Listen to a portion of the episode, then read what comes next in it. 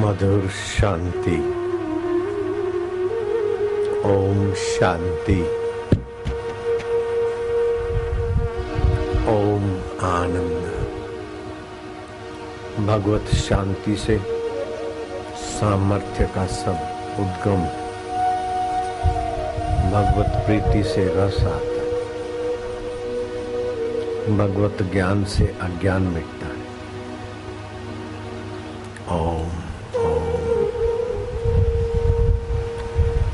कई जन्मों के संस्कार पड़े हैं भूले भटके होने के।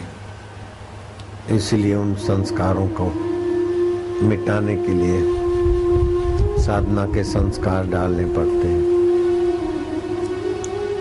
बाकी भगवान तो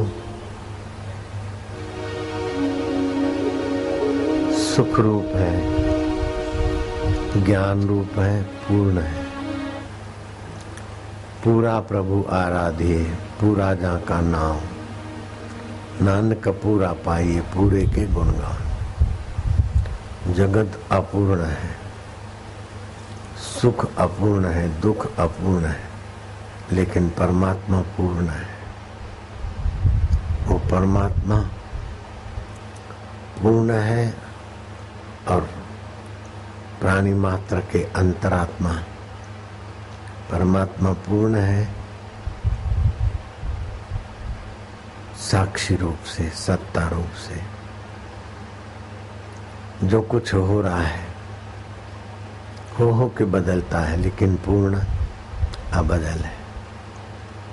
वही मेरे आत्मदेव है। ओम शांति, ओम आनंद, ओम माधुर्य। थोड़ा ऐसा चिंतन करके विश्रांति लो। लेकिन विश्रांति में फिर नींद आलस्य कल्पना हो जाएगी। तो फिर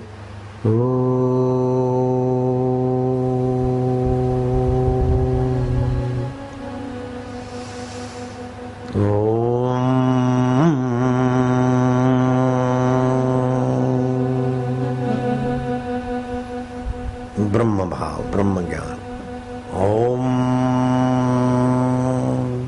बल। हिम्मत उद्यम साहस धैर्य बुद्धि शक्ति पराक्रम ये छह सदगुण जहाँ भी होते हैं वहाँ पद पद पे अंतरात्मा का सहयोग मिलता रहता है ओम ओम ओम ओम ओम ओम ओम ओम ओम ओम ओम ओम ओम ओम ओम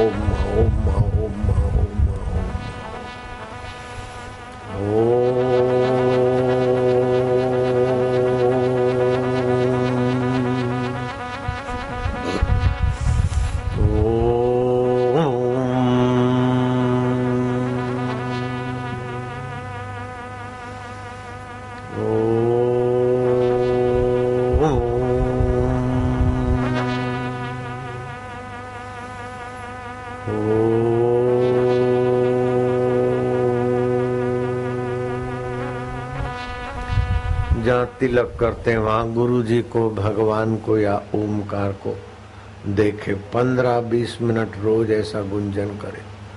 थोड़े दिन में स्वभाव जो काम ही है।